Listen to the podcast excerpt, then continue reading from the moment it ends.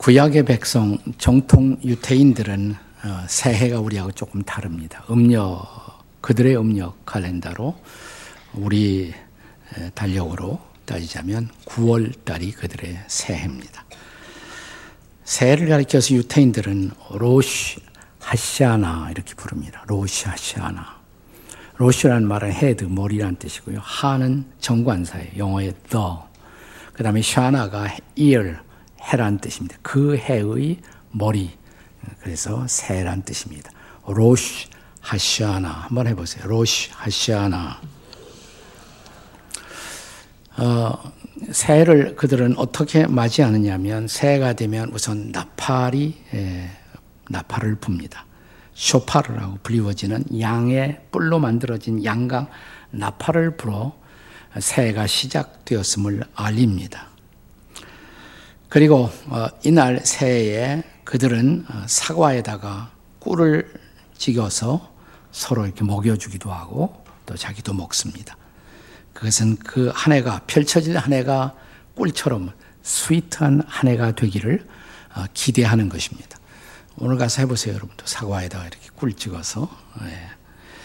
예. 그 다음에 그들은 서로를 축복하는 기도를 드리고 그 다음에 새 인사를 이렇게 나눕니다. 샤나 토바. 샤나는 아까도 해라고 그랬죠. year. 토바가 good. 토브. 토바. good year. 좋은 해가 되십시오. 자, 옆에 뒤에 있는 분들하고 유태인식 새 인사로 다 같이 샤나 토바. 시작. 샤나 토바. 네.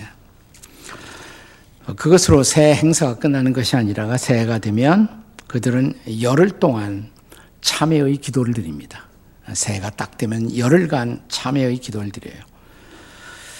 그들의 허물과 죄를 반성하고 참회함으로써 새해를 맞고자 하는 것입니다. 기도할 때 보통 그들은 그냥 뭐 회당에 가서도 기도하고 집에서도 기도할 수가 있지만 시냇가나 강 흐르는 시냇물 강에다 거기다가 빵 조각 혹은 이파리를 띄우면서 그들의 모든 죄가 이렇게 다 떠나가도록 하나님 참여합니다라는 기도를 드립니다. 열흘간 해요. 우리 교회가 지금 새벽 기도회 열흘 동안 특별 새벽 기도회를 갖고 있는데 마찬가지로 이스라엘 백성들 정통적인 유대인들은 열흘 동안 이렇게 참회의 기도 시간을 갖습니다. 열흘이 끝나는 날이 무슨 날이냐면 욤 키퍼 대속죄일이에요. 욤 키퍼. 그리고 그 욤 키퍼에 그들이 낭독하는 말씀이 바로 오늘의 본문이에요. 미가서 7장 18절 이하 20절의 말씀입니다. 그렇기 때문에 오늘 본문은 새해를 위한 말씀인 것입니다. 미래를 향한 약속 이렇게 설교 제목이 되어 있지만 또 달리 말하면 새해를 향한 약속의 말씀이 바로 미가서 7장 18절 이하 20절입니다. 미카라는 선지자의 이름의 뜻이 네, 여호와 같은 분이 누가 있겠는가? 주님 같은 분이 또 누가 있을까? 이런 뜻이라고 말했어요. 자, 그러니까 그들은 하나님이 누구인가를 묵상하면서 그 하나님에게 한 해를 의탁하고 새 해를 출발하는 것입니다. 신앙생활의 여정에서 우리는 종종 방황을 하죠. 우리들의 방황, 그 원인이 뭘까? 우리들의 방황은 하나님을 잘 알지 못함에 있습니다.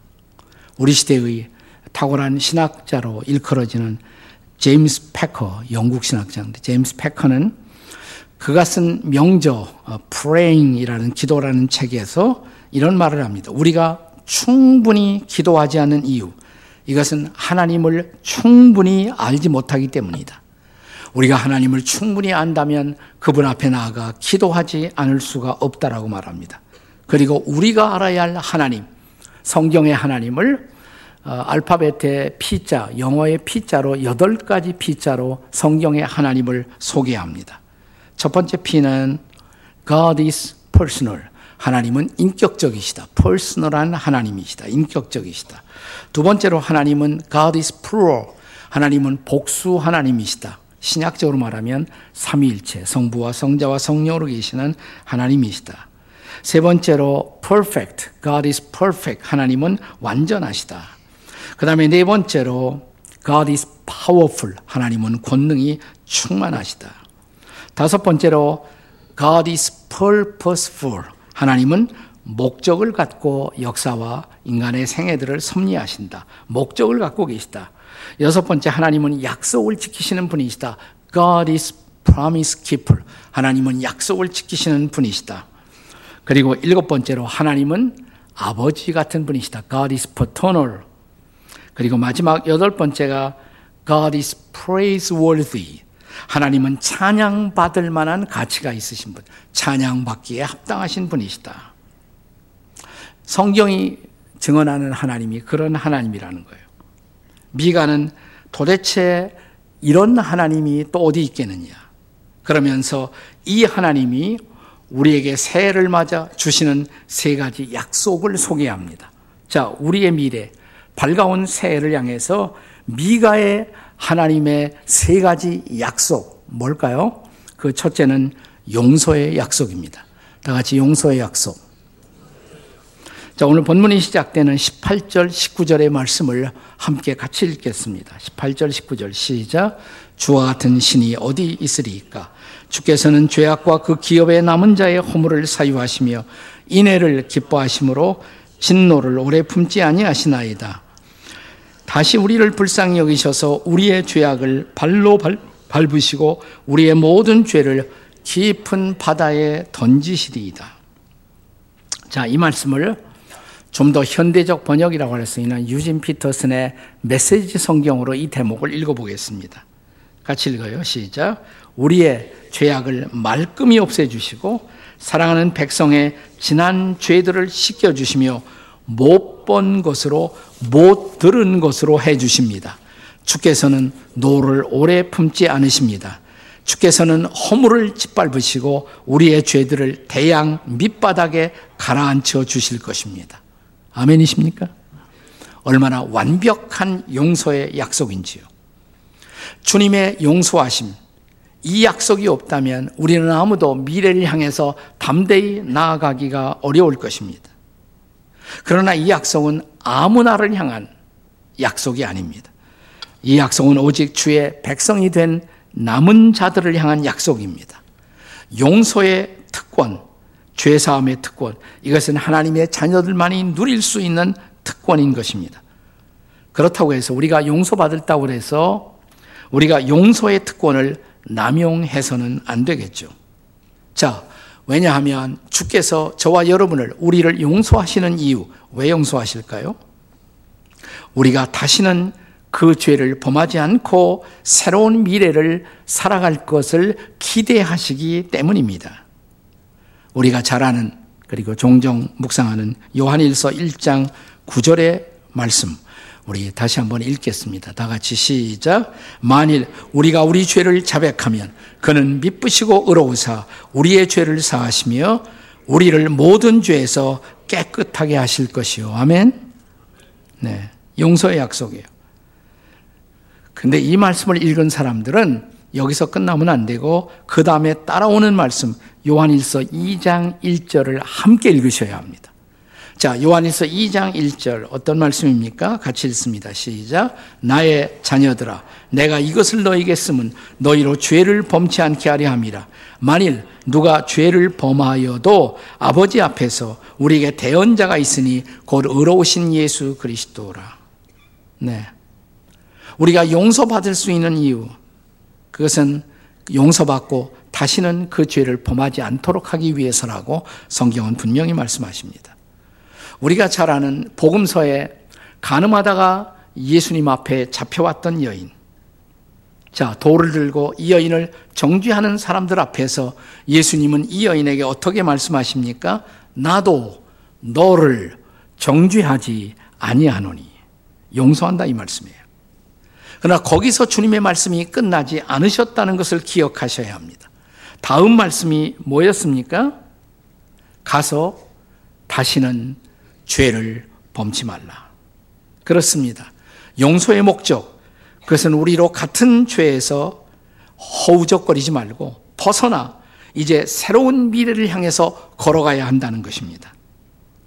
우리가 로마서 5장을 이렇게 스타디해 보면, 연구해 보면, 여기 우리가 하나님의 사랑을 경험하기 전, 그런 인간의, 죄인된 인간의 실존, 그들의 시간, 그런 죄인들이 맞이하고 있는 시간을 가리켜서 세 가지 때로 설명해요. 세 가지 때가 나와요. 로마서 5장에. 우선 6절에 보시면 우리가 아직 연약할 때.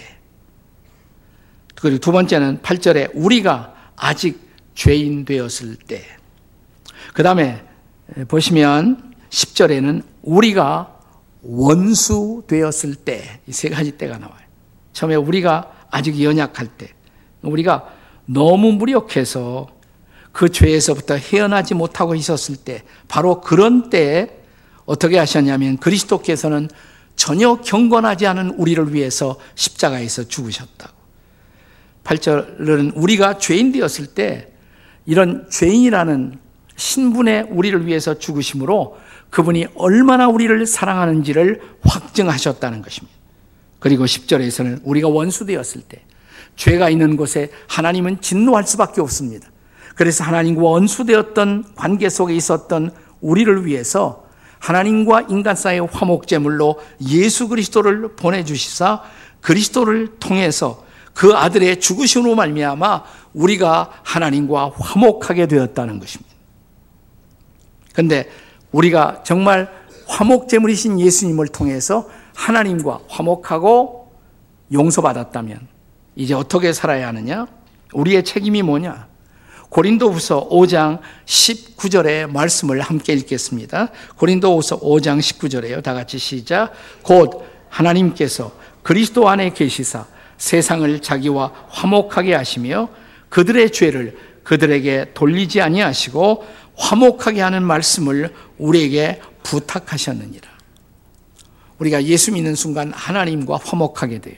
용서받고 우리 하나님을 두려워할 필요가 없이 하나님을 아버지라고 부르면서 하나님과 화목합니다. 거기서 끝나지 않아요. 하나님과 화목한 우리에게 화목하게 하는 말씀을 부탁하셨다. 너희가 용서받았다면 용서받은 그 놀라운 은혜를 이제 다른 사람에게 전하라고. 화목하게 하는 말씀을 전파해야 한다고. 다시 말하면 하나님과 화목한 사람들의 구체적인 삶의 실천, 그것이 용서의 삶이라는 것이에요. 우리가 용서받은 것처럼 이웃들에게 복음을 전해 그들도 용서받고 용서하는 삶을 살게 될 수 있어야 한다는 것입니다. 예수님이 십자가에서 돌아가시면서 남기신 소위 가상칠언 마지막 말씀 가운데 하나가 아버지여 저들을 사하여 주옵소서. 저들이 하는 것을 알지 못함이니이다. 자, 이제 주님의 용서하심을 확신함으로 사랑하는 여러분, 새해를 맞이하고 있다면 용서의 약속을 믿고 새날을 향해서 새로워진 사람으로 나아가는 여러분과 제가 우리가 될 수 있기를 주님의 이름으로 축원합니다. 용서의 약속. 두 번째 약속은 자, 미가 선자가 선포하고 있는 두 번째 새해를 맞이하는 사람들을 향한 약속. 성실의 약속입니다. 다 같이 성실의 약속. 옆에 사람들에게 성실의 약속을 기억합시다. 이렇게. 여기 마지막 구절 20절의 말씀을 읽겠습니다. 20절 다 같이 시작. 주께서 옛적에 우리 조상들에게 맹세하신 대로 야곱에게 성실을 베푸시며 거기까지만 우선. 여기 야곱에게 성실을 베푸시며 이 성실이란 단어, 이 단어의 영어 번역은 true true 혹은 faithful. 그래서 야곱에게 성실을 베푼다. true to Jacob, faithful to Jacob. 이렇게 영어에 번역되어 있어요.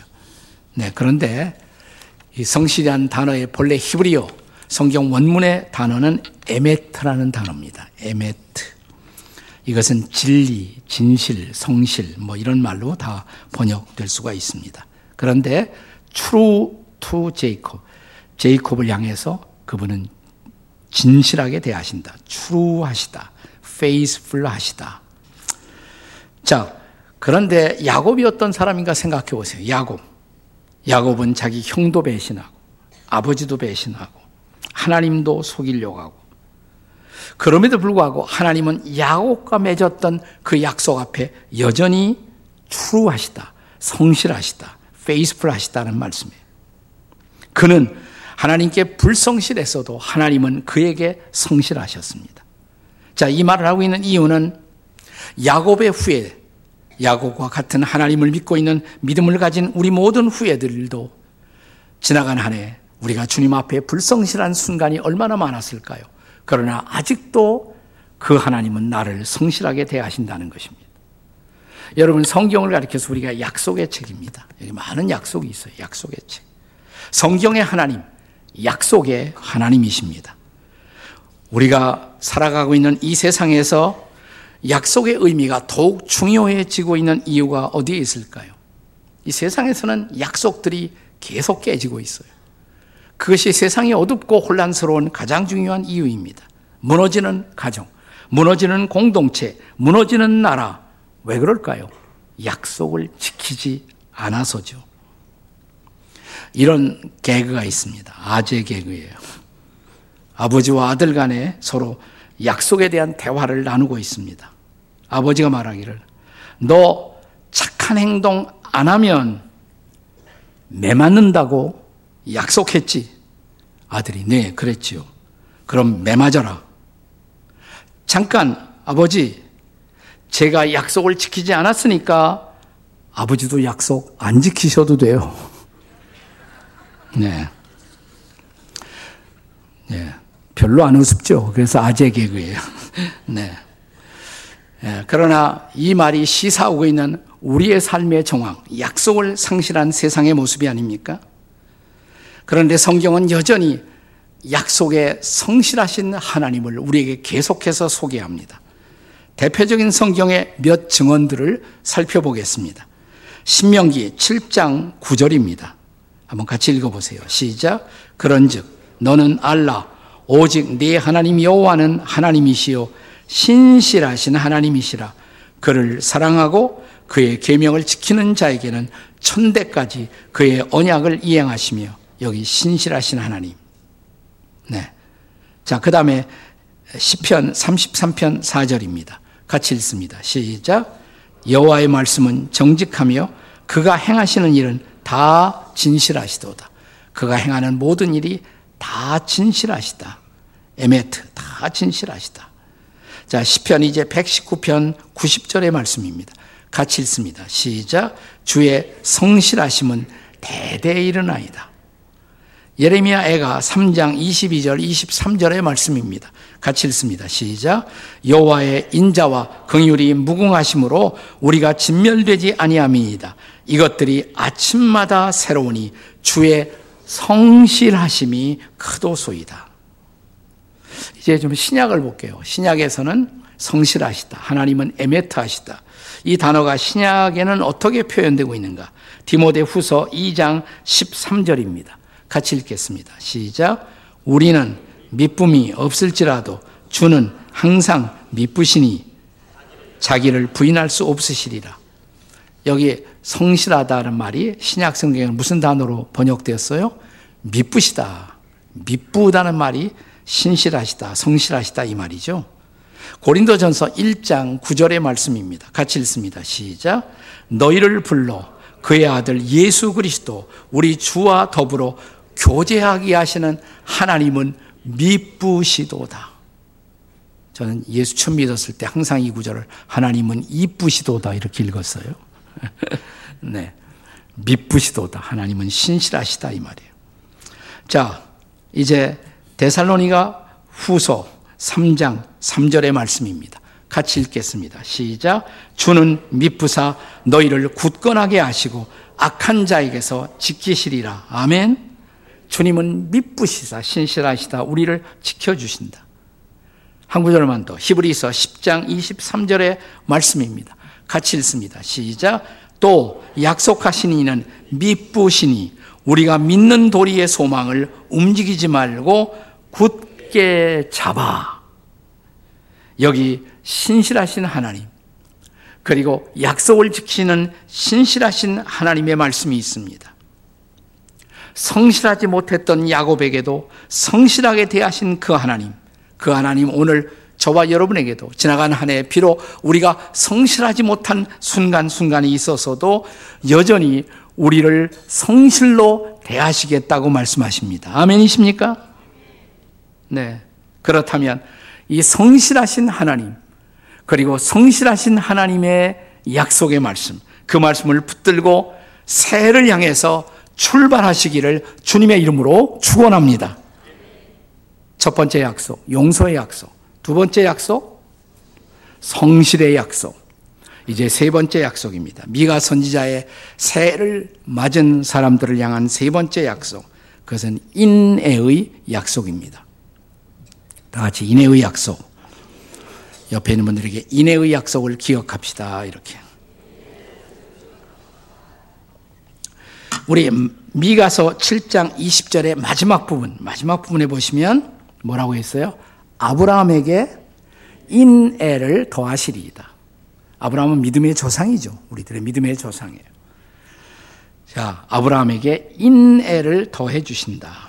여기 인애의 약속이 있습니다. 인애, 이것은 제가 전주에도 이런 이 단어를 말했어요. 이 단어가 구약 성경에 아주 중요한 단어인데 이것을 구약 히브리 말로는 헤세드라고 한다. 생각나시죠? 헤세드. 이게 바로 인애예요. 인애라고 번역된 말이 헤세드, 헤세드. 번역하기 힘든 단어예요. 뭐 mercy로 번역할 수도 있고 영어로 grace, 뭐 kindness, 친절. 나 사실 이런 단어들을 다 의미들을 내포하고 그보다 더 큰 단어예요. 마치 우리가 신약 성경에서 제일 중요한 단어가 뭘까요? 그러면 아가페 이렇게 말할 수가 있어요. 구약에서 제일 중요한 단어가 뭘까요? 뭡니까? 헤세드예요. 바로 헤세드 이거예요. 네. 근데 에, 이것은 그냥 아가페 사랑 정도가 아니라 이것은 어, 약속을 끝까지 지키신다 이런 의미가 포함되어 있기 때문에 대부분의 학자들이 영어로 헤세드를 영어로 번역할 때 그냥 love로 번역하지 않고 steadfast love 이렇게 번역합니다. Steadfast love, steadfast love. 견고하게 지켜지는 사랑. 그 약속이 끝까지 가는 steadfast love. 이게 바로 헤세드다 이 말이에요. 헤세드. 구약에 무려 245번이나 나와요. 10편에만 128번이나 등장합니다. 근데 흥미란, 흥미로운 것은 이 헤세드란 단어가 나올 때 이것은 성실이란 단어와 짝을 이루어서 항상 같이 등장해요. 에메트, 헤세드 이 두 단어가 같이 나온다는 것이에요. 그러니까 에메트의 하나님, 진실의 하나님, 성실의 하나님이 또한 사랑의 하나님이다 이 말이에요. 사랑의 하나님. 자, 하나님이 진리만 있으시고 진실만 있으시고 사랑이 없다. 그러면 어떻게 될까요? 나에게 다가오시는 하나님이 진리의 하나님. 근데 사랑이 없어. 그러면 그 하나님은 진리는 하나님이 되겠죠. 예. 근데 하나님은 진리의 하나님일 뿐만 아니라 동시에 사랑의 하나님이시다 이 말이에요. 사랑의 하나님. 에메트의 하나님이면서 헤세드의 하나님. 그렇습니다. 그래서 그 하나님은 오늘 우리를 여러분과 저를 진실하게 대하실 뿐만 아니라 사랑스럽게 대하시겠다고. 마치 옛날 아브라함에게처럼 말입니다. 여러분, 아브라함이 믿음의 조상이지만 아브라함이 결코 흠없는 사람이 아니었습니다. 우리가 창세기를 읽어봐도 자, 약속의 땅에 기근이 들었어요. 이스라엘 땅에. 그래서 애굽으로 내려갑니다. 애굽으로 아브라함이 잠깐 피신을 했어요. 그때 아브라함의 아내 사라가 좀 미녀였던 것 같아요. 그래서 혹시 자기 아내에게 애굽 사람들이 잘못된 생각을 갖고 그녀를 취하기 위해서 자기를 해코지하지 않을까 싶어서 두려운 나머지 자기 아내 보고 누구냐고 묻거든 내 아내라고 그러지 말고 내 누이라고 말해달라고. 아브라함이 이렇게 비겁한 사람이었습니다. 우리 믿음의 조상이. 우리 믿음의 조상님이 그런 분이었어요. 또 하나님은 자기 안에 사라를 통해서 후손을 주시겠다고 약속했음에도 불구하고 빨리 자식이 안 나와요. 그러니까 인내가 한계에 도달한 아브라함이 어떻게 했습니까? 사라를 통해서 아들을 기다리지 못하고 하갈이라는 몸종, 여종을 통해서 얻은 아들 이스마엘. 이스마엘이 바로 아랍 사람들의 조상이에요. 지금도 아랍과 이스라엘이 갈등을 일으키고 중동 지방이 뉴스를 계속 타고 있는 이유 이게 다 뭐냐면 우리 아브라함님 때문에 그런 겁니다. 이게 다. 예. 우리 아브라함 조상님 때문에 그런 거예요. 그런데도 하나님은 기막힌 하나님이에요. 이런 아브라함에게서 믿음의 조상이라는 명예를 취소하지 않으시고 그를 인내하심으로 대하셨다는 것입니다. 왜냐하면 그와 더불어 맺은 약속이 있어요. 나는 약속하면 지킨다. 그 약속 때문에. 이것이 바로 하나님의 헤세드의 사랑, 그리고 인내하심의 사랑인 것입니다. 우리가 창세기에서 이 아브라함과 연관해서 이 단어가 헤세드가 어떻게 사용되고 있는가를 잠시 알아보겠습니다. 아브라함이 자기 아내 사라에게 사람들이 묻거든 내 누이라고 말해달라고 부탁을 하는 장면에서 이렇게 말합니다. 창세기 20장 13절에서 이것이 그대가 내게 베풀 뭐예요? 은혜라고. 그러니까 자기 아내에게 치사한 부탁을 하면서도 그는 여전히 은혜, 하나님의 햇새들을 구하고 있는 거예요.